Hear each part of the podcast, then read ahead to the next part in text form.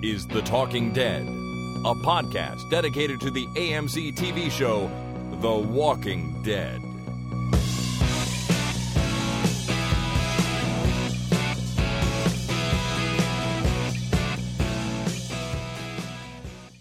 Hi, everybody. My name is Chris, And my name is Jason. and this is The Talking Dead number 173, recorded on Wednesday, August 27, 2014.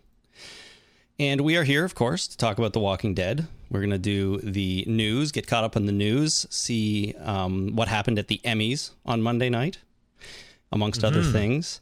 And we are also going to announce later on in the show our last, or maybe next, probably last, Walking Dead actor spotlight for the summer. Just for the summer, not the last one ever. No, not the last one ever, but the last one for the summer. And then because by the time we get through this one, it'll be nearly October, and that's when season five is going to start. Right. So we're going to do that. We also have some listener feedback. But before that, Jason, I think you have a new endeavor that uh, I want you to let the world know about. And I think you do- Already? you do too. Let's do it right now. You wanted to talk about the new endeavor right now. A new endeavor right now. All right. So I've uh, I've after much humming and hawing and anticipation and planning and thinking and scheming, I've opened a uh, a Lego store, a, a virtual Lego store on uh, a Lego trading site called Bricklink. That's really cool. You have been, I mean, I don't think it's a secret to people listening or anyone really in the world that you are a big Lego fan. I'm I'm a, I'm a pretty big Lego fan. I'm not like the biggest Lego fan because who has that kind of money? But uh, I'm a, I'm a fairly big Lego fan, and I've been amassing. I've been thinking about this for a long time, so I've been amassing stockpiles of Lego to uh, to put on this this store, and I finally, as of last night, opened the uh, opened the store for business. Well, before we talk about the store a little bit, do you have any concept of how much Lego you actually own? I don't like to think about it, but yeah, I have a concept, and if you ask me, it's a lot, and if you ask my wife, it's a hell of a lot. Right. But if you ask somebody, it's probably not that much. Well, it depends. I mean, there's people out there that would probably think you don't have that much. Uh, no, I don't think there is. Oh, I think okay. even people that have like way more Lego than me go, yeah, that, that's pretty good. that's pretty good.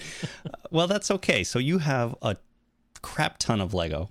You you have you have so much Lego that you can't even have all of your Lego sets built at one time because it wouldn't fit in your house. no, it's like the S- Smithsonian around here. You can only have a certain number of exhibits out at any one time because uh, there's just you know who has the floor space for everything. Right.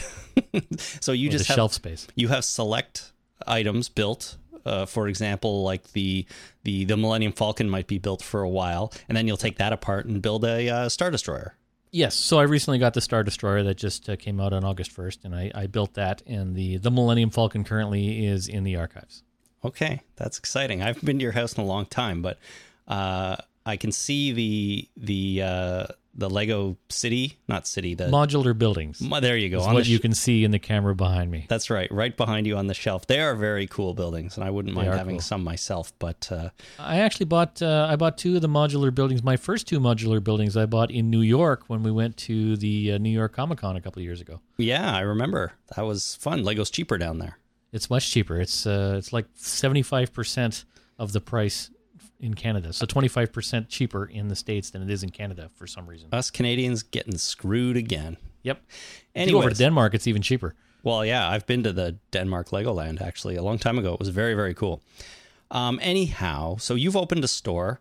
What this means is that you basically buy and sell, mostly sell, random parts, minifigs, sets, anything you have that you don't necessarily need or want, you put up for sale. And then other Bricklink users go and browse your store. And if they find something they need, they can buy it from you. That's right. No, to be honest, for I've been a member of Bricklink for a number of years, and uh, everything so far has well, almost everything so far has been buying. Mm-hmm. And uh, just recently, the last day, I've I've had two orders so far. I'm very excited.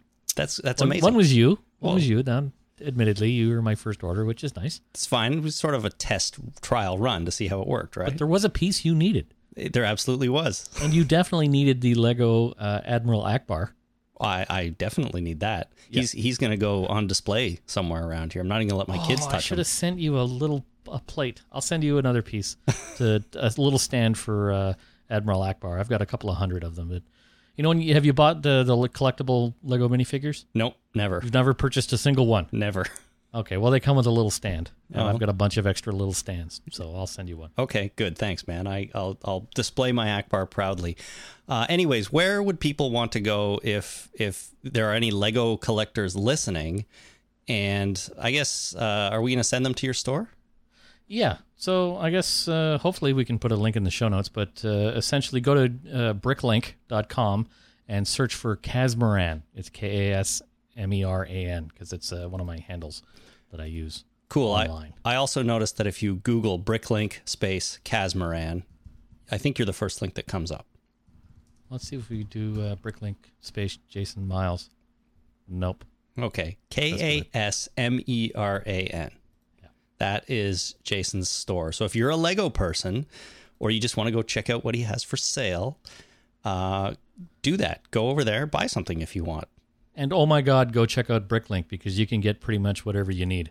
If you're thinking of building a Lego castle and you need 15,000 gray bricks in order to build your castle, you can find them on Bricklink.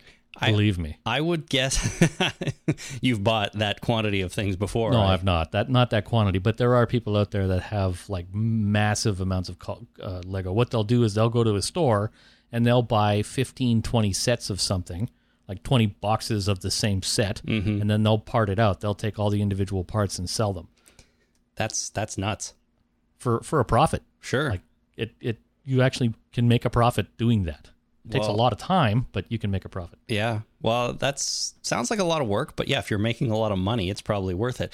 Um, you're not really here going to make your living doing this, I Oh, imagine. good lord, no! It's if I can ease off the amount of money I spend on my Lego habit, then I've done what I set out to do. Perfect.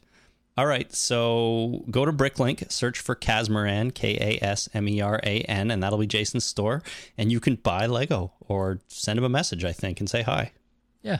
If you uh, if if you do buy from me, put uh, put something in the comments about uh, coming from knowing me from the podcast, and I'll give you a little discount. Oh, there we go. A deal, everyone. A deal. Yeah. Put put Talking Dead podcast in in the comments, and you get a discount. Oh, and a grand opening. There's a grand opening sale, ten percent off everything, and free shipping in North America for the uh, the first ten orders. Act now, or you'll miss out. That's right. All right, cool. So that's Jason's Lego store, Kasmeran on Bricklink. I already bought something. The, the transaction went smooth as silk, I'll tell you. Yep. Fast and friendly service. That's my motto. Perfect. All right, well, speaking of fast and friendly, let's move on to the next segment. All right. The Walking Dead News. Okay, it's time to get caught up on the Walking Dead news. Now, the Emmys were on Monday. What are the Emmys, Chris? Tell us about those. Those are the TV awards, Oh, TV. Okay. the awards that are given out every year for excellence in t- television. How do they decide who wins the Emmys? Do you know? Uh, no, but they're probably voted on. Well, the Academy, the Academy Awards are, you know, that's pretty. I understand that, but I don't understand how the Emmys work.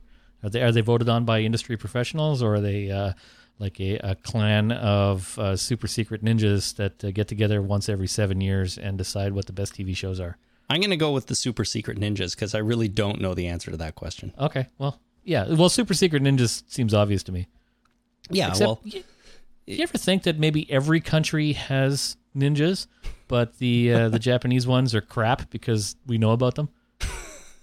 so the Canadian or the like uh, German ninjas are Right. really top notch. Because yeah, because you don't know about them. But the Japanese ones, they're they're the crappiest because we found out about them. There could be a Canadian ninja standing in this room right now, and I would have no idea. I just assume that there's always a ninja under my bed. But if there was a Japanese ninja, he'd be like right over there. Yeah, look at look at Japanese ninja. Well, uh, I never really thought about it that way, but you could be onto something.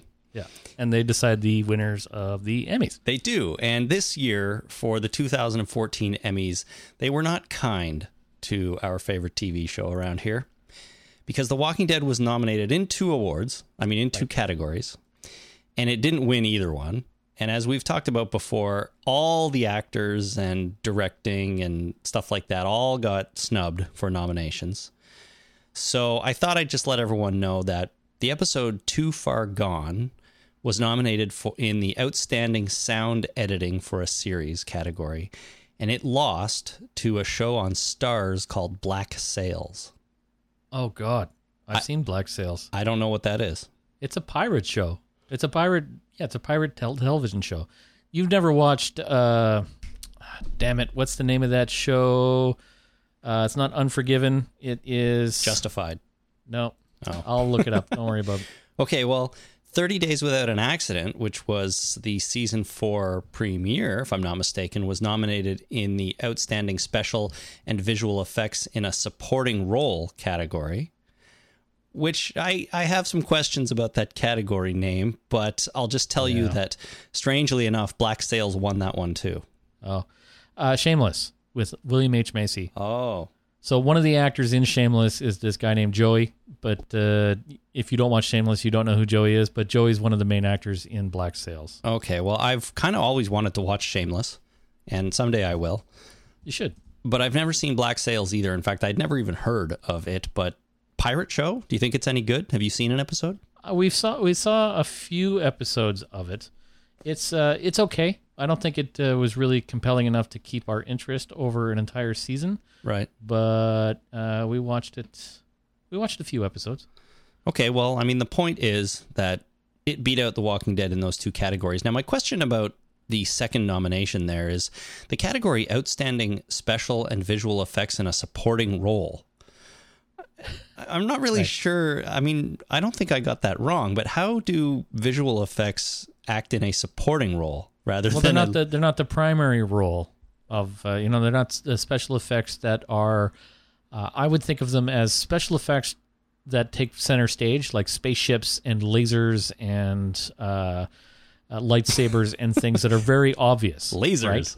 Yeah, lasers. Okay. What you know, phasers or Right. you know, you know, blasters or Okay. pistols. You know, pistols that shoot light and energy. Uh huh. So these all these all kind of things they take center stage, whereas something like Black Sails or The Walking Dead, it's uh, special effects to enhance the realism, so you don't know that they're there. Like uh, adding a whole bunch of uh, buildings in the background, for example, or getting rid of all the islands behind the, the ship in Black Sails, kind of thing. So it's a supporting kind of uh, special effect rather than the primary special effect. Like there's no spaceship flying in front, so you're like, yo, that's obviously a special effect because you know spaceships.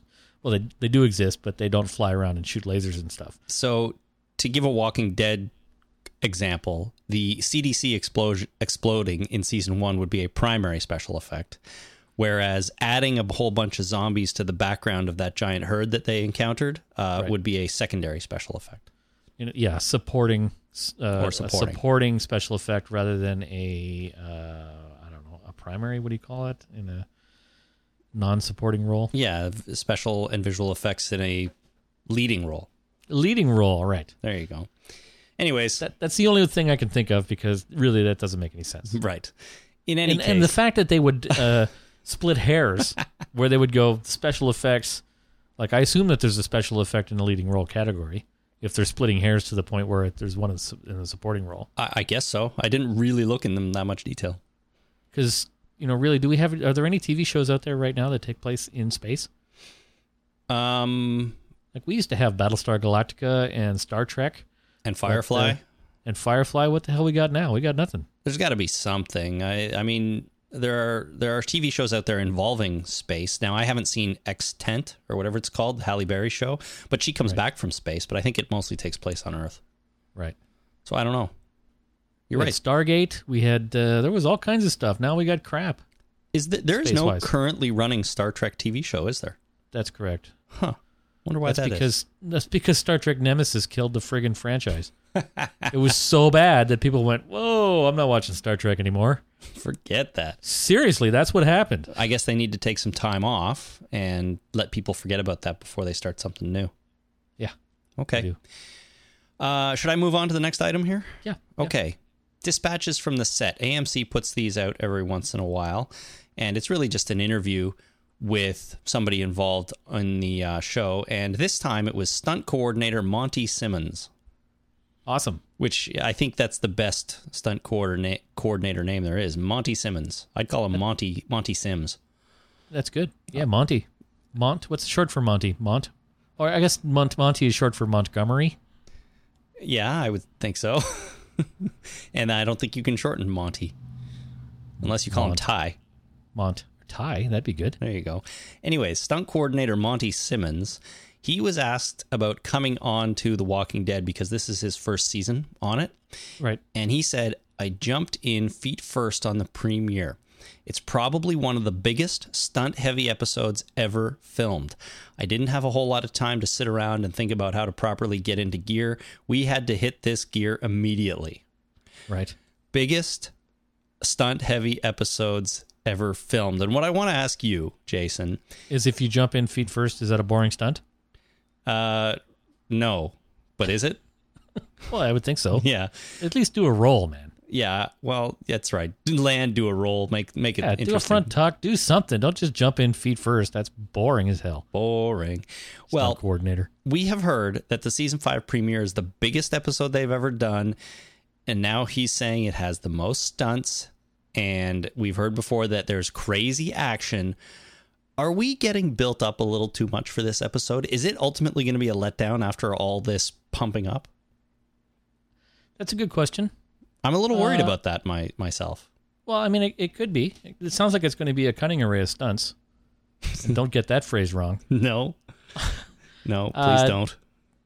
Yeah, I think that it could be uh, it could be a bit of a letdown, depending on uh, you know if it's if it is big and bold and beautiful, and you know they're- put a lot of money into special effects in a leading role, and they have stunt coordinators jumping in head first, even though he said he jumped in feet 1st Mm-hmm. then uh, you know maybe it could be fantastic, and we could all be blown away, and you know the TV would be so awesome that it would uh, you know blow my clothes off.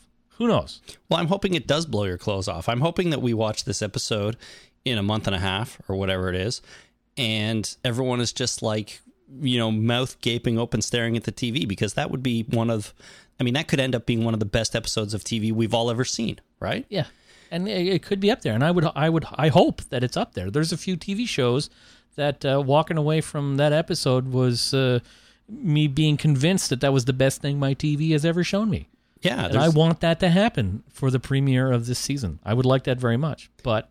You know, it could be a giant letdown. Whereas halfway through the episode, instead of blowing my clothes off, I just want to go put on a sweater or something. Well, let's. I yeah. I mean, I, I don't know. I'm just worried that we're a little bit too built up for this after having all these remarks. Now, related to this, the next item in the news is that Entertainment Weekly has um, released their seems like annual like Walking Dead cover group coming out on Friday. Is the next issue of the magazine, and it is four different collectible, they say, covers, and the main story is The Walking Dead. So, um, I don't know if you have seen these covers or not, but they are actually really, really cool.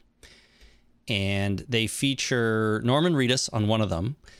We've got Glenn and Maggie on another one. We've got Michonne on one and Rick on one. And they're, they're all done in kind of the same style where it's sort of like it, it's sort of portraying motion of the characters a little bit. You kind of see like character trails behind them in terms of what they just did.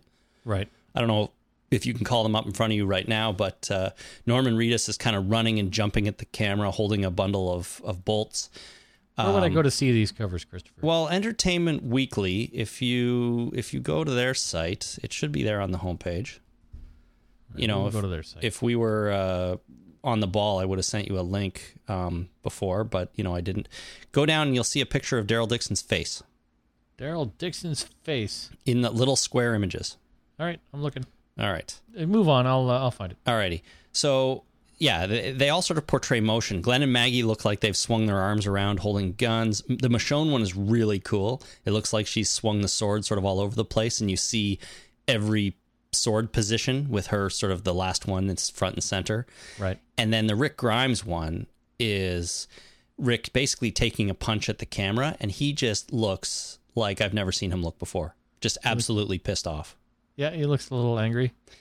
totally angry. And I think these are, I posted on Facebook today that I think these are probably the best Walking Dead covers we've had from Entertainment Weekly because in the past it's mostly just been characters kind of sitting there looking at the camera or whatever. At least it was, I think, last year. Um, but He looks angry like a uh, uh, a New York City cab driver would look if you were mad and got out of the cab and didn't close the door behind you. has that experience happened to you? No, it hasn't. But apparently, that's the nuclear option for uh, getting cabbies pissed off. if you leave the door because they got to get out of the cab and go close the door, right? Yeah, yeah. And that just really pisses them off. And this this is what Rick looks like as if you if he was a cab driver and you left the door open, he'd come after you like this with with a bloody hand too, probably. with a bloody hand because yeah, he's a New York City cab driver and yeah. they have to punch a lot of meat. Well, I think they did a great job with these covers, and I look forward to picking one up and reading the article. But Entertainment Weekly did post an excerpt from the article, and this relates to the last story because Robert Kirkman said, By minute two or three of our season premiere, I think the vast majority of our questions have been answered, and five or six more have been presented. So you're very much going to be invested, well informed, and ready for the ride that we're going to take you on. Once again, he's kind of building up this season premiere. And I'm trying to keep my expectations in check because I don't want to go in like I did when I saw The Dark Knight for the first time in the theater. I watched that movie. I was so excited for that movie. So excited. I watched the movie and came out and realized I barely could pay attention to it because I was just so excited sitting there watching The Dark Knight. I was with you. We saw that in IMAX. Well, there you go. The IMAX probably just overwhelmed me even more, right? Well, I remember going to the IMAX and the opening scene when the, you know they did shoot some of the uh, of the more you know grandiose scenes in IMAX, Mm-hmm. and we saw it. The whole audience went, "Whoa!" Yeah, it's right. It's it's black screen and then it just smash cuts to a big cityscape shot, Man, right? I want to see that again in IMAX. I do too, kind of. And I, I can remember there were audible gasps in the theater because it was so incredibly overwhelming, um, myself included. But then I was just so excited for the friggin' Dark Knight Batman movie that I just, like, I walked out and was like, I got to see that movie again because I could barely pay attention to it. Yeah, I used to get ex- that excited about episodes of The West Wing. Really? Yeah, sadly, yes, I would be so excited about Wednesday night the ep- uh, the episode coming on that I would have to I have to you know calm myself down during the uh, commercial breaks. Well, I that's that show. That's good, man. That's exciting. And I have I I got to say I've never really had that experience watching The Walking Dead even though I love it. I think because though we're so close to it, I always kind of know what I'm getting into with it, right? It's not Yeah. it's not like I'm that in the dark about what I'm going to see Right. The only problem I have with that last quote that you uh, that you quoted there from Kirkman. was uh, yeah was just my feeling of don't tell me what to do. Like tell me what you're going to do. Don't tell me what I'm going to feel and what I'm going to think. Mm, good That's that's the only thing. good point. Yeah, he says you're going to be so well invested or invested and well informed and ready for the ride. Yeah, don't tell me what to do. Kirkman, come on, man. Yeah, tell me what you're going to do, pal. Not what I'm going to do. All right. Well, the Entertainment Weekly issues are in stores on Friday. That would be, I guess, the 29th of August. And I do like the the sub header on the cover. It says The Walking Dead exclusive, new characters, freakier zombies, more kissing?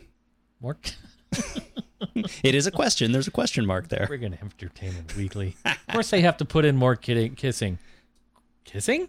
Yeah, they're not sure. Is there more I'm Ron kissing? Burgundy. So maybe Maggie and Glenn are going to get it on a little more. Maybe some other characters are gonna- going to get it on. Who knows? It just makes me think that they put that on there, and the answer obviously is no, more kissing? No. No. Sadly, no. All right. The next item in the news Tyler Williams. Is this an actor you've ever heard of, Mr. Miles? Uh, not off the top of my head, but we'll have a look at uh, IMDb. Well, he has been in TV shows such as Everybody Hates Chris. I think that's what he's most well known for. He was in one episode of House and some other TV show called Go On, which I don't know.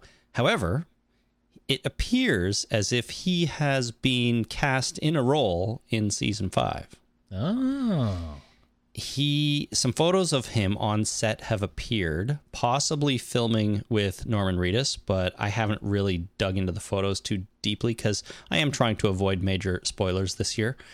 Uh, so i don't really know what's going on.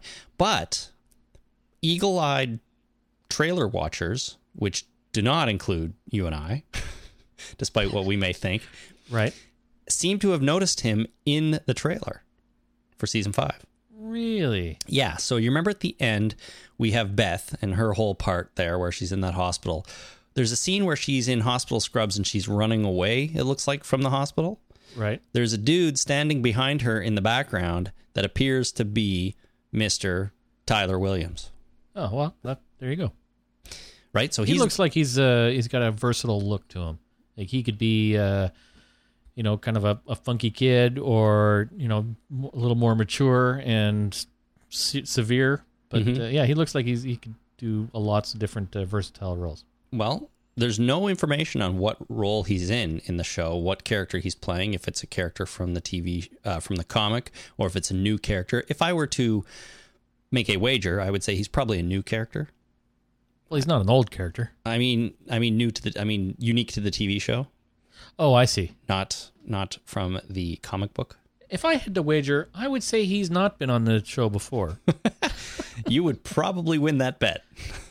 Probably. You never know, though. You don't think he's somebody from the comic book, like the uh, like the priest? I don't think so. We have the priest already. We Yeah, know I who's we know who's playing him. Um, and if he is indeed hanging out at this hospital or whatever it is where Beth is, you know, we don't know much about that. What's or what's going on there? I, I don't know that it really has anything to do with the comic. Maybe influenced by something from the comic, but I couldn't really say. So I think a lot of those characters might be new, or sorry, unique to the TV show. Right. He um, played Tyler on Sesame Street. Well, he was probably playing himself. He was in 2000. He was probably like eight or something. Yeah, probably. So, anyways, we will see what he's doing on the show, um, and you know maybe before season five starts, we'll get some more information. But uh, they don't typically release any more trailers, so we may be stuck with what we have for now until the season premieres. We might get a TV spot in October. Well, they have been in the last week or so. They've been putting out little 10 second clips, but it's mostly stuff actually from the trailer. So you're right. We could get another TV spot. We could get an international trailer. In other markets, generally they put out a trailer that's slightly different from what we get here in North America, um, and sometimes there's different footage there. So we could get something new there as September rolls on, but don't really know. Right. All right, one more item in the news, and that is that there are some more details, minor details released about that new Walking Dead game from Overkill that we talked about last time. Right. Yep. So, producer Almir Listo, he did an AMA uh, not too long ago, and he said this Overkill's The Walking Dead is a co op first person shooter with elements of action, role playing, survival horror, and stealth that invites players to explore the hugely popular The Walking Dead universe, where they will play the role of survivors fending for themselves in a post apocalyptic world dominated by flesh eating walkers. Okay. So 90% of that statement is old news. That's right. So he just sort of reiterated what The Walking Dead is. Yeah. It's not nothing about the game. No, not other than it's about the world. other than it's a co-op first-person shooter. So you play with somebody else. Oh God, it's going to be like the Dixon Brothers game. But I don't know. I mean, it would be silly if this game was only co-op, right? Doesn't that sort of cut your your players down a fair bit? Like if I want to buy this game, I have to have a partner to play it with. Yeah. That well, wouldn't- it would, and it would suck because I wouldn't play this game. Like, you know, how many times have I played video games with you online? Well, the last time we Twice? did was yeah, the last time we did I think was when Portal 2 came out. That was fun though. We played Portal. That was good. And you know, Portal being, you know, both of our practically favorite games of all time, we had to do that. Yeah. So if this game comes out and it turns out to be so good that it's better than, you know, we love it more than Portal, then maybe we will play it. That's true. We'll have I'll to come see. over with my TV and Xbox. Well, I think you could Rather- probably play it online. Yeah, probably. we have some kind of uh, online communication system set up here, so we could probably utilize it I would think so. if we had to. Good. Anyways, we will see. This game doesn't come out until next year sometime, and uh, we'll be following along. Until then, one of the multitude of Walking Dead video games that will be on the market. Uh, the other thing he confirmed, though, this producer, is that the game takes place in the comic universe, Oh, good. which is contrary to what I was guessing last time that it took place in the TV show universe. True. So there you go. All right, that's it for the news. I feel like we're all caught up, and now it's time to continue moving along and do this. Listener feedback. All right, listener feedback this week. I've got a couple of, I've got a call and email, and then we're going to have a longer discussion about a specific topic. How about that? Sure. The first one is Matt in Wilmington, Delaware. This is a call, and I apologize for the uh, sound quality on this one. It is not amazing, but we're going to listen to it anyways. Hey guys, Love the podcast. This is Matt from Wilmington, Delaware. Uh, I just wanted to get your thoughts. I had a little theory about uh, about something from the trailer. I, I think that Bob Stookey is still alive, and I'll tell you why. Um, we saw him, you know, with his eyes closed, and uh, Gareth kind of had his hand around the back of his neck, but he was really just slumped over. He didn't look like he was completely out of it. He probably would have been completely collapsed if he had been killed. I think one of the thugs or whatever behind them took the rifle butt to the back of his head because he was talking too much, and I think they just wanted to knock him out for a little bit so Gareth could talk to Rick without uh, any interruptions. So, anyway, let me know what you think. I uh, will talk to you guys later. Thanks. Bye. Thanks, Matt. Um, yeah, I you know a listener a couple of podcasts ago wrote in to think maybe Bob was dead um, in that scene, and he was being held up by uh, Gareth or Garrett, Right. whatever the hell his name is. And I kind of disagreed. I didn't think Bob was dead in that scene. You do see him later in the trailer as well, but you know, taking a gun or the butt of a gun to the back of the head because he's talking too much, I could see that happening. Yeah, that's pretty harsh. You Really. know, shut the hell up, man! Whack, and then he's Yeah. just kind of out of it for a while. Give him a slap, man. Don't rifle butt him. Yeah, It's just mean. that's gotta hurt. I'm telling you. Yeah. Um, alrighty, I have an email here from Chris in Syracuse, New York. And Chris says In the trailer, Beth is shown with a female police officer. Who knows exactly where she is, but remember the prison flashback scene in the finale where Rick puts Carl's hat on Beth and calls her the new sheriff in town. Not sure what ultimately will develop, but that carrot shown in the finale does link well with Beth being with a uniformed law enforcement officer in the trailer. Well, there you go. Yeah, so Beth might be the, actually be the new sheriff in town, That'd be great. wouldn't it? She could she could uh, keep the law uh, in order. I would say Uh, yeah. she'd grow a pair and uh, keep Law things. in order. Good work. That's right. See, uh, okay. now, a couple of weeks ago, no, what was it? Dana. I think Dana donated to us on Patreon, and she made a comment that Alaska, where she is from, would be a great place to survive the zombie apocalypse. Right. And then Bernard in the UK heard that and he wrote in this email. He said, Alaska is the worst place to survive.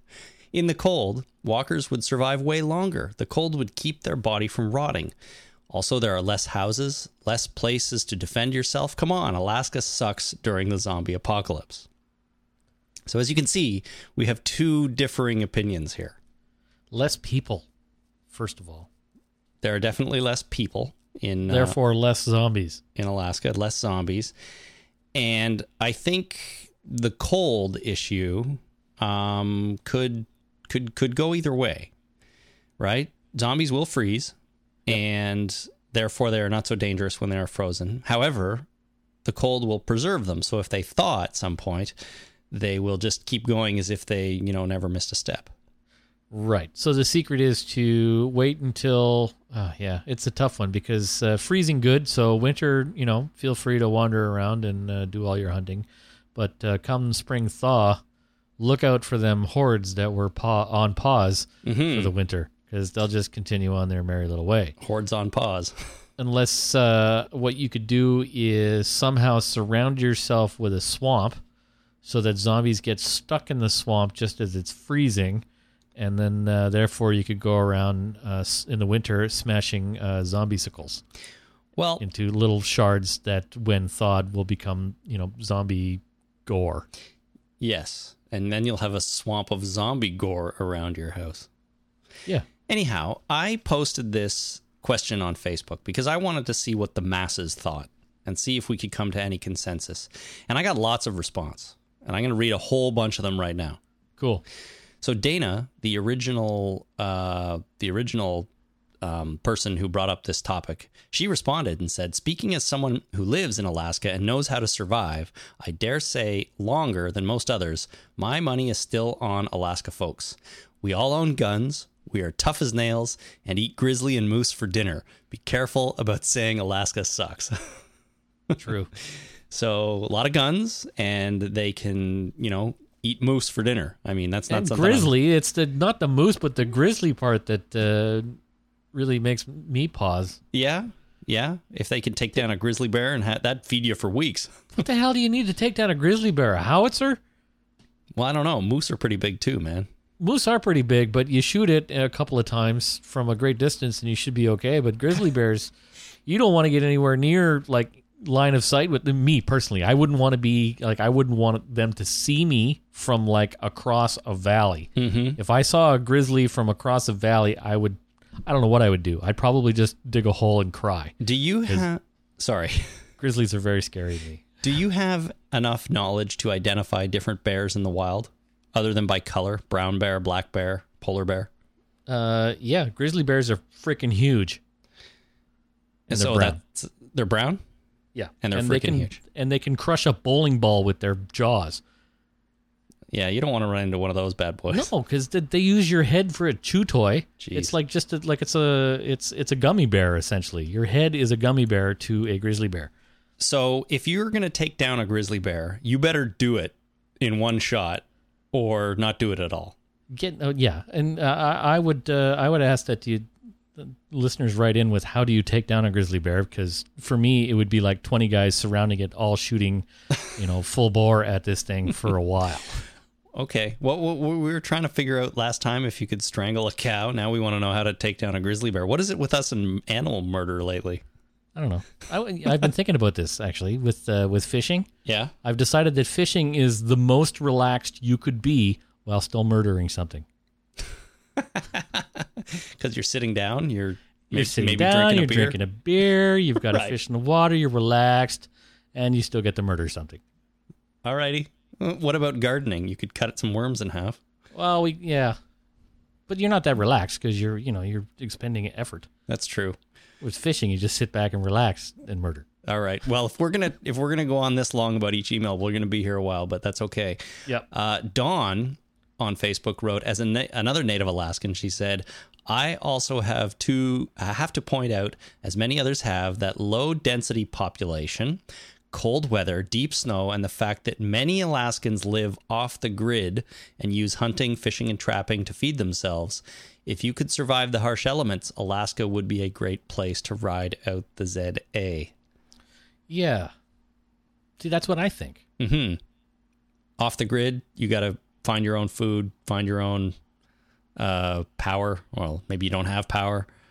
Yeah, the thing is, if you already live in Alaska, that's good. You know, Mhm. if I were to go to Alaska, I would die hmm because I don't know how to live off the grid. I don't know how to hunt. I'm not. Uh, I, I I may have caught a fish once when I was in grade four. You're, Uh, you're not so comfortable in an outhouse. Oh, outhouse is fine. I'm okay with the with with that kind of thing. It's the it's the surviving, finding enough food and water and warmth and uh, you know lack of internet that uh, would really put a damper on my uh, survival skills. Finding enough food so that you would need the outhouse later would be the problem, really. Yeah, Okay. well, follow up. Uh, following up from that email, Diane wrote, As a native Alaskan, I have to agree with what Dawn posted below. We are a tough breed and have abundant natural resources upon which we can rely. I have horses and sled dogs, so we have transportation that does not rely on fossil fuel. We're surrounded by salmon streams, moose trails, and berry patches. Considering the fact that water turns into minute ice crystals when you toss it into the air at 50 below, I know I've done it. I don't think unprotected human tissue, even a Zed, would fare well during one of our winters. I'm sorry. What was the name of that listener? Diane, Okay, I'm going to her house in the zombie apocalypse. you know, all of Diane, can I come to your house and you help me survive? Because it sounds like you're pretty set up, pretty good there. well, sled dogs, horses, uh, you know, surrounded by salmon streams, moose trails.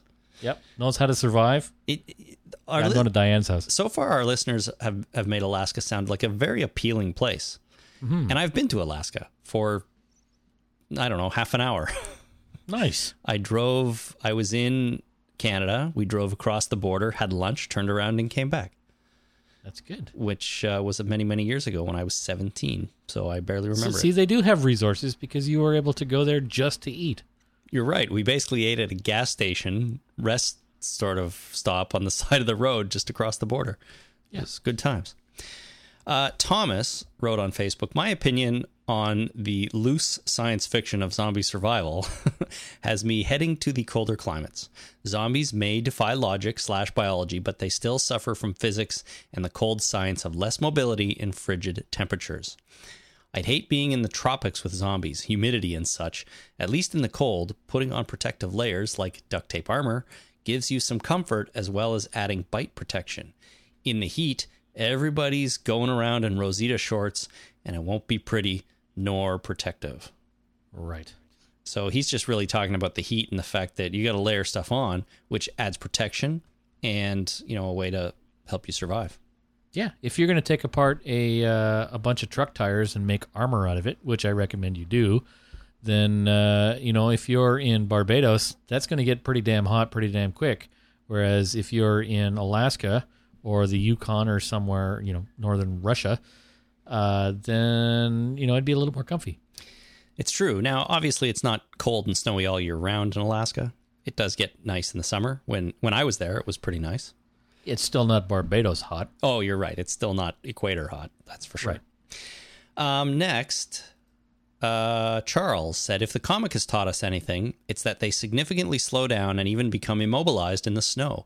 I think the average person traveling to Alaska wouldn't have a good chance finding supplies and shelter, but residents of the state would fare a lot better than other states.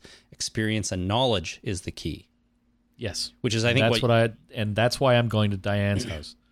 yeah, that's what you were saying. I don't think I could survive up there if I just kind of went, you know, up there and searched around. uh, what was that uh, that movie Into the Wild?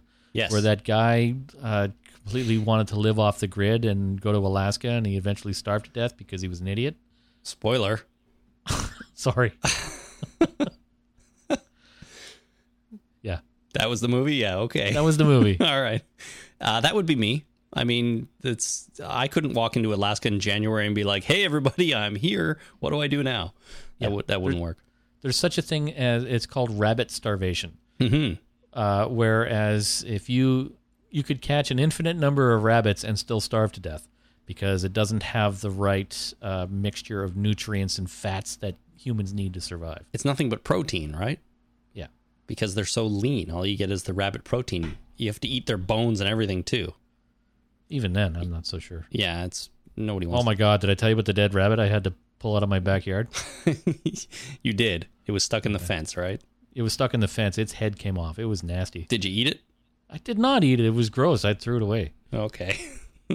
well, I'm All its sor- guts were spilled out. Oh, sorry you had to do that. About it. Yeah. So imagine capturing a rabbit, skinning it, cooking it up, and eating it. I'm so dead if there's ever an issue where I have to find my own food. All right. Well, Leopoldo writes Believe it or not, I think I have a better chance in one of the most populated cities in the world, Mexico City. Yes, I know I'll be in the middle of one of the biggest mega swarms, but if the comic has taught us anything, it's that we have to fear the living.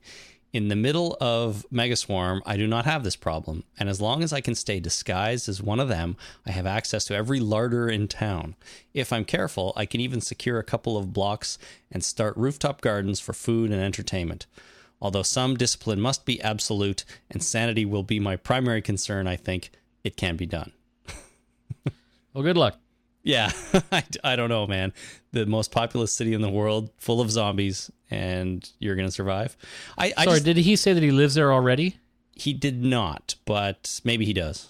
Did he say his hometown or something like that right in the no, beginning? it's because it's Facebook. Because I so I don't know the hometowns without going to search them out. But you Right. Well, because you know Mexico City is extremely dense, hmm right? So that would that'd be tough.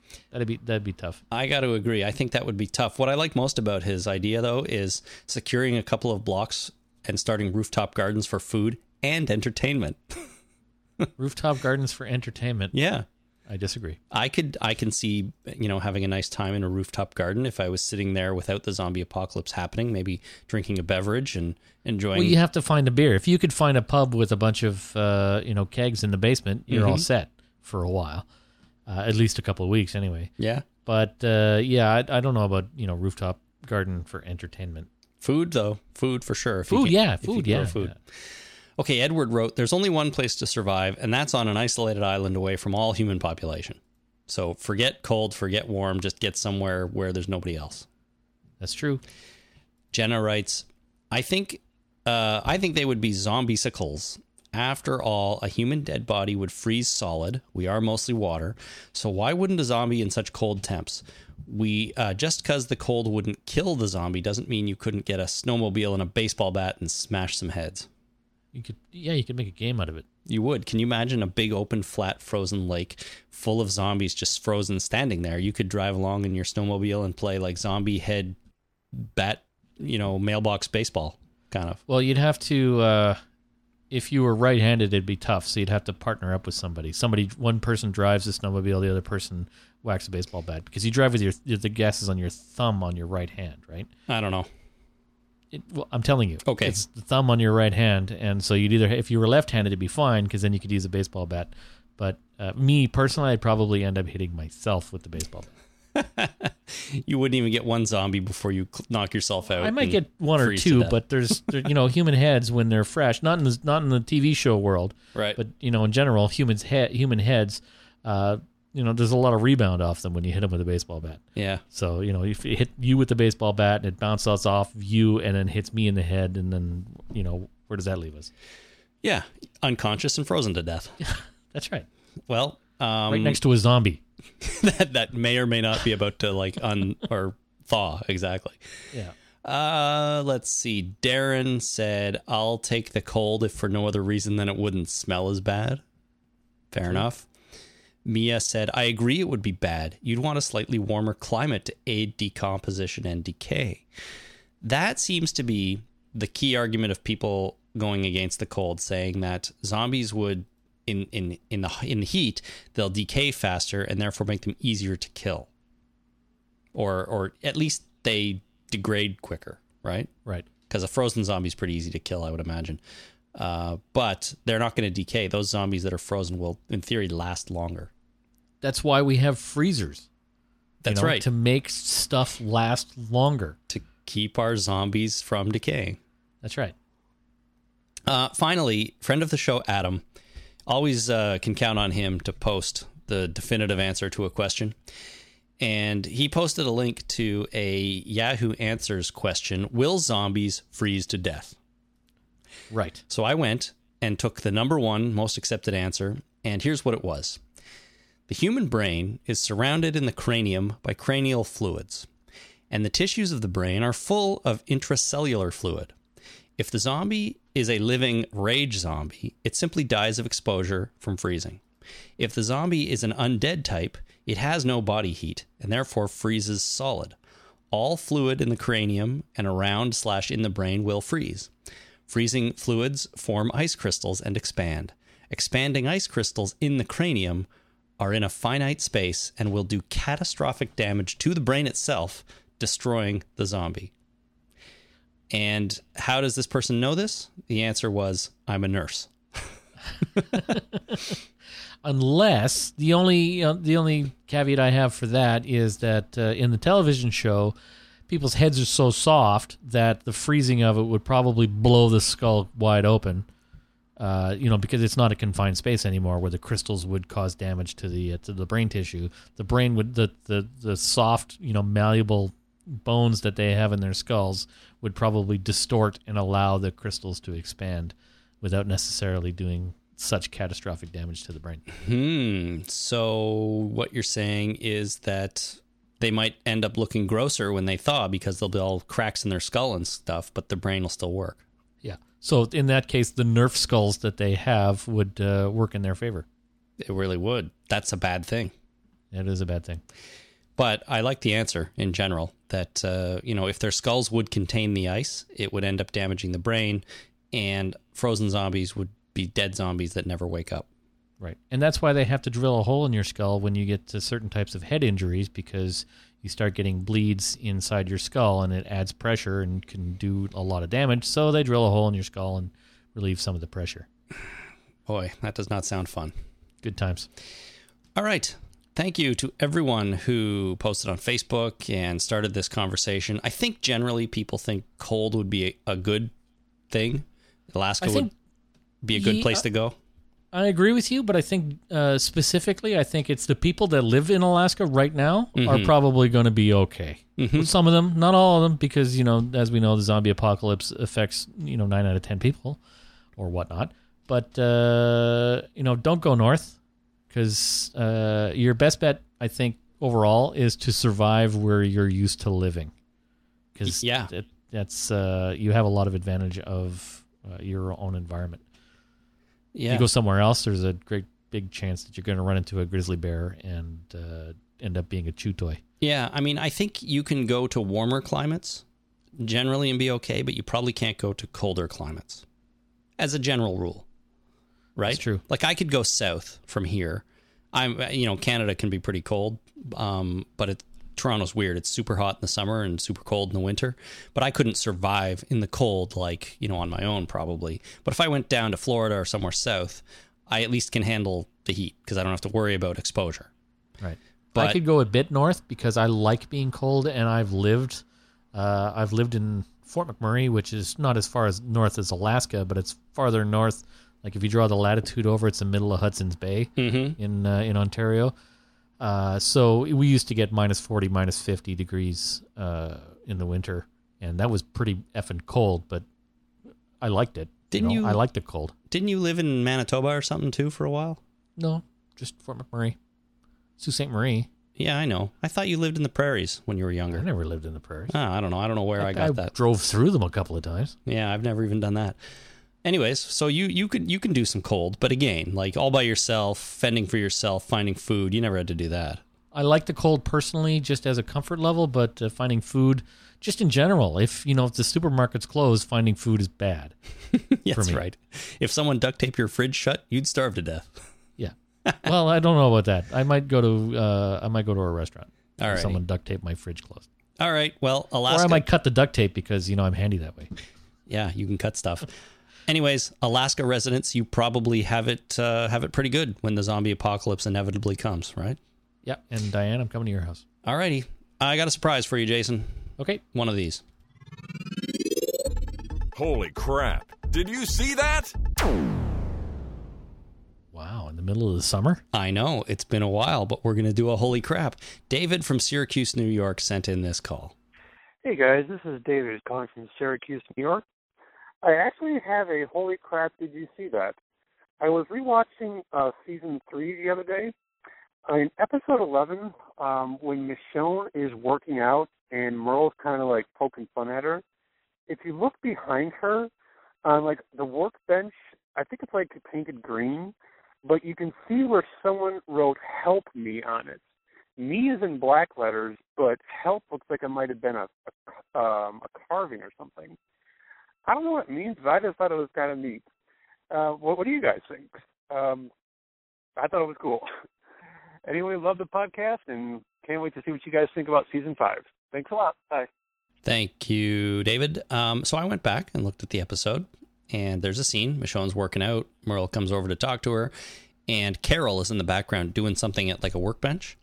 And on the side of the workbench, as David says, is the word help.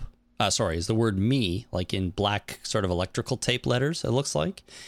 And the word help is scraped into the metal workbench. Now, you can't see it at least I couldn't see it until they do a close up shot of Carol just kind of looking suspiciously back at Merle. And that way the camera's focused right up there on the bench. And you can, even then, you can just barely uh, make out the word help. And uh, it was kind of cool. Never really noticed it before. I don't know what it means, why it was there. I don't know if it was just part of the prop or they put it there, you know, to try and indicate that somebody at the prison previously had written it or created it. I don't know, but it is a good, uh, good eagle eye catch by David in Syracuse. Is this the same workbench uh, where Rick encountered uh, Lori when she was eaten by the zombie? No, That's his, no No. different area. different area. So this this area was, if you can imagine the prison, you have cell block D, where all the cells were, where our, our people were living, and then you've got kind of the the entrance to. I think it's sort of the entrance to the the tombs area they called them, and there's a room between those, and you can close the door to the tombs, and you can close the gate to the cell block, and there's a room in there. if, Right. if you remember it. That's where it was taking place. So outside the cell block, but you know, just outside the cell block, basically. Right. Um, yeah, but it was good. It was kind of cool. Something I never noticed and nobody ever pointed out before. So uh, who knows? But good on David. Yeah, that's kind of neat. The only thing I can think of is, uh, and spoiler alert, that kind of thing happened in The Exorcist in 1973. If I can spoil a movie from 1973, the uh, the little girl that was possessed uh, raised bumps on her stomach that said "Help me." Really? Yeah. I've seen The Exorcist, but I don't remember that. Did you see it on TV? Uh, no. I've I think I've seen it uncut. You should it, again because it's awesome. I've seen I I did watch her use some pretty foul language, so I wouldn't think that would be on TV. No, it wouldn't be on TV. My parents let me watch that when I was in like grade two or something like that. We all sat around, me, my mom, my brother, and my dad sat around and watched that movie. Maybe they didn't really know what they were getting into. What the hell were they thinking, letting me watch The Exorcist at that age? Well, you're clearly scarred for life from it. yeah. It So- was scary. Yeah, I know. I watched it as an adult, and uh, which is probably the most appropriate way to watch it. But um, I thought I, I I liked it. That's a scary movie, freaky. Yeah. it's a great movie. I've watched it since then and loved it. Yeah. Okay, that's the only holy crap. Did you see that? Probably the only one we will get until season five starts. But hey, if anyone listening has another one, send it in because I know I know people are doing a lot of rewatching of the show right now, right? Right. Um, so if you notice something you never noticed before, let us know. We always like to pick up on those little things. All right, Jason, just before we end here, we are going to announce our last Walking Dead actor spotlight for the summer. Awesome. And I will let you do the honors since you chose this person and uh, let us know who it is. Oh man, you're gonna make me remember his name. Michael Cutlet. Cutlets. Cutlet. Cutlet. Michael Cudlitz, who plays Abraham. Abraham. Yeah. So we're going to do an actor spotlight on him. Yep. And I like some of the stuff, and I've seen a lot of the stuff that he's been in in the past. And I'm looking forward to seeing some new stuff that I haven't seen him in before. Mm-hmm. Uh, and I'm looking forward to rewatching some stuff that I have seen him in that I very much enjoyed. All right. So the first thing is a movie from 2012, so just a couple of years ago, called Dark Tourist. Dark Tourist. Yes, I believe that is available on Netflix. Um, was there another movie? I have one here, but I think we decided to take it out at the last second. Yeah, we did. Okay, so not that one. Uh, we are going to watch episode one of Band of Brothers Yes, which I'm looking forward to. I love that miniseries. I've watched it From many times. 2001. 2001. Yeah. Believe it or not, I've never seen it, so I am looking forward to, uh, checking it out. Yep. And as you said, after I watch episode one, I'm probably going to want to watch episode two, Yes. and then maybe three through eight or ten or however many there are. Yeah. Now it's important to remember that uh, Band of Brothers is a true story. Mm-hmm. Like it's not. Uh, it's the. Uh, it's Echo Company, their journey through World War II, and they were uh, they were famous for liberating uh, the Eagle's Nest, Hitler's hideout in the uh, in the Alps. Cool. Yeah, not hideout, but his his his headquarters. His this was supposed to be his uh, you know fantastic place you know of of power. Every uh, everybody needs a fantastic place of power. That's right. Mine is the bathroom. Ah. Ah, Uh, okay, so that's Band of Brothers, episode one. Um, another TV show that I spent a lot of hours watching back in the day, I must admit, and that is Beverly Hills 90210. You were a big fan. I remember you uh, used to talk about this show back in the '90s. You were talking about this all the time. I know. You just not shut up about it. I, it's it's true. Beverly Hills 90210. We are going to watch season three, episode 27. This is back in the day when TV shows made a lot of friggin' episodes. They really did. It's called A Night to Remember, and this is the one where they all go to prom. And if I'm not Yeah. mistaken, Michael Cudlitz takes Brenda to the prom. So we had to watch that. Okay, so two corrections already. One, I did not know you in the '90s. I, I was just gonna go with it, but sure, you're you're absolutely right. I did not meet you until I think it was 2001, 2002, maybe In that somewhere around there. range, yeah. When did you get back from the, from the Czech Republic? 2001. Yeah, I got married after in, that. Got married in 99, spent a year there, got back in the summer of 2000. No, got back in the summer of 2000. Whenever that was, Right. that's what it was after that that I met you. And the second one is that it's Easy Company in Band of Brothers, not Echo Company. Easy Company. Well, You, got the letter right at least. Yeah. E. So I just wanted to make it didn't sound right when I finished that, so I looked it up. Okay. Um, and then a TV show that Michael Cudlitz is probably best known for, other than maybe The Walking Dead now, and that is Southland. Yeah. We're going to watch the first episode of Southland, season one, episode one, called Unknown Trouble. Right. Never seen this show. Uh, hadn't heard of it before I became familiar with Mr. Cudlitz, so I'm looking forward to watching it. It's a cop show, right? Yeah, I, I did watch this show uh, part uh, a good chunk of the first season and enjoyed it, but never really kept up with it. Unfortunately, it has to do with uh, it's a cop show. I think they're police in South Central Los Angeles. Mm-hmm. Southland, L.A. Yeah. The L.A. in land sticks out because it's Los Angeles. There you go. Uh, so looking forward to that. So you've seen Band of Brothers, you've seen Southland. Have you seen 90210? I have not seen an episode of 90210. Not even one. No, why would I see an episode of 90210? So when I said that Michael Cudlitz takes Brenda to the prom, did you know who Brenda is? I don't have any idea who Brenda is. Oh, is Brenda is she the redhead? No. That was in uh, there was uh, there was a redhead in uh, 90210 that eventually became one of the desperate housewives. That's all I know. That's probably she Andrea. I, Well, Kelly was the blonde. We had uh, Andrea. I forget her real name, but that was the character. Brenda Shannen Doherty, who played Jason. Um, oh, I'm sorry. I'm thinking Melrose Place. oh, different show. Okay, I just clicked on the link there. No, uh, I did see one episode of this, but uh, it was because I knew this girl I went to high school with. Uh, I knew she was a fan of it, so I told her I was a fan of it, and ended up watching it at her house in an effort to get her get to know her a little bit better. Anything to get to know her a little better, eh? Yeah, it was. Uh, I thought a whole pe- bunch of people were going, but it turned out to just be me and her brother and her, and it was weird. Sounds a little just, weird. Just weird. Okay. Uh, and is there was there one other movie which I didn't write down? Uh, I don't think so. I think that was it. All right, well we'll do that. Dark Tourist from 2012, Band of Brothers episode 1, Beverly Hills 90210 season 3 episode 27 and Southland season 1 episode 1 Unknown Trouble. Right. Good stuff. I'm looking forward to watching all of this. Uh, Who the apparently hell is Brenda? that's Jason Priestley's sister on 90210. Oh, that's what's her name. She got kicked off the show for doing a Playboy spread. Well, was it? I don't remember yeah, now. I'm I'm looking it up. You're looking up the Playboy spread, I'm sure. Shannen Doherty. That's right. Yeah, that's who I No, said. I saw the Playboy spread, but uh, yeah, she got kicked off the show because of that. Well, that's exciting. Uh, anyways, you'll you'll get to see her in all her non Playboy glory on 90210 when you watch that episode. So Exciting. good times. We will be watching this stuff in the next two or three weeks, and then doing our spotlight on Michael Cudlitz on our next podcast, hopefully. Cool, cool. If you want to follow along, watch some of this stuff. Let us know what you think. Let us know what you think of his performance in these things.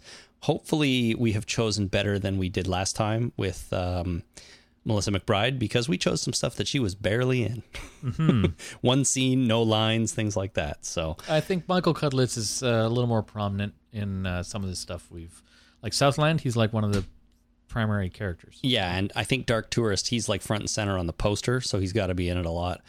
Um, I don't know about Band of Brothers or 90210. He's definitely a secondary character in 90210. Band of Brothers is an ensemble cast, and he's one of the ensemble, so it's you know a little bit of everybody. Right. And um, but I figured with 90210, he's taking a main character to the prom. You figure he's going to be hanging around a lot, Possibly. yeah. even if he's just not saying anything. I don't know. We'll see. All right, that's in a couple of weeks, and uh, that's going to do it for this podcast. So, thank you for tuning in, everyone. If you want to support us on Patreon, you can go to patreon.com/slash The Talking Dead, where you can make a small monthly pledge to help uh, to help with the cost of producing the show. We appreciate every single pledge we get, and there are certain levels that if you choose to donate to, you can uh, get a free perk, a free reward from us. And uh, go over to patreon.com slash the talking dead for more information there. Also, you can go to amazon.talkingdeadpodcast.com if you want to use our Amazon link. That way, all the shopping you do at Amazon will uh, benefit us a little bit too, and it doesn't cost you an extra cent. Uh, and uh, we have no idea what you bought either. So don't worry about us snooping through your private purchases because we won't be doing anything like that. Yeah. Send us your uh, your email address and password, and then we can snoop through all your stuff. and we can buy stuff on your behalf. No. yeah, send us your credit card numbers and uh, all that stuff, and we will buy things for you on your behalf. Yeah, everybody needs that uh, four thousand dollar watch, right? And uh, Yeah. you know, Jason will- gas. You know, seven or eight tanks of gas. That's right. There you go. Uh, remember to visit Jason's store, his Lego store on Bricklink, and uh, go to bricklink.com, search for Kasmeran to find it. There will also be a link to his store in our show notes when this show is posted on talkingdeadpodcast.com. You can purchase Lego, and if you put in the comments section when you make a purchase that you heard about it here on the show, he'll give you a little discount. A so little uh, discount. and uh, it's important to note that uh, in this particular case, I do know exactly what you're buying that's right. because it's coming out of my basement and going into an envelope to your house. So I am well aware of what you buy. if you if you purchase that uh, slave Leia and Jabba the Hutt minifig set, he's gonna know. I don't even have that. Oh, sorry. I mean, I have a Jabba the Hutt mini or figure, but I'm not selling it. okay, sorry, you can't buy That's that. in my everyone. personal collection. There'll be something else there that you're gonna want, so go check it out. But if you want to go buy it, they're like 25 bucks for a Jabba. Really, Jabba's twenty five bucks. Yeah, uh, the Hulk is 30 something. Jeez, Yeah, Lego appreciates in value quite a bit. sure does. It starts expensive too, though. So, Yeah, it starts expensive and gets uh, gets even worse. All right, well, go check that out. Um, if you want to get in touch with us about what we do here, you can give us a call at one eight six six four eight three nine six six two.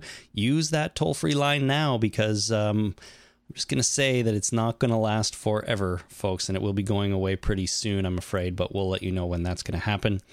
You can also find us on Facebook at facebook.com slash the talking dead. Go over there and find the post about uh, surviving in Alaska if you want to contribute to that conversation.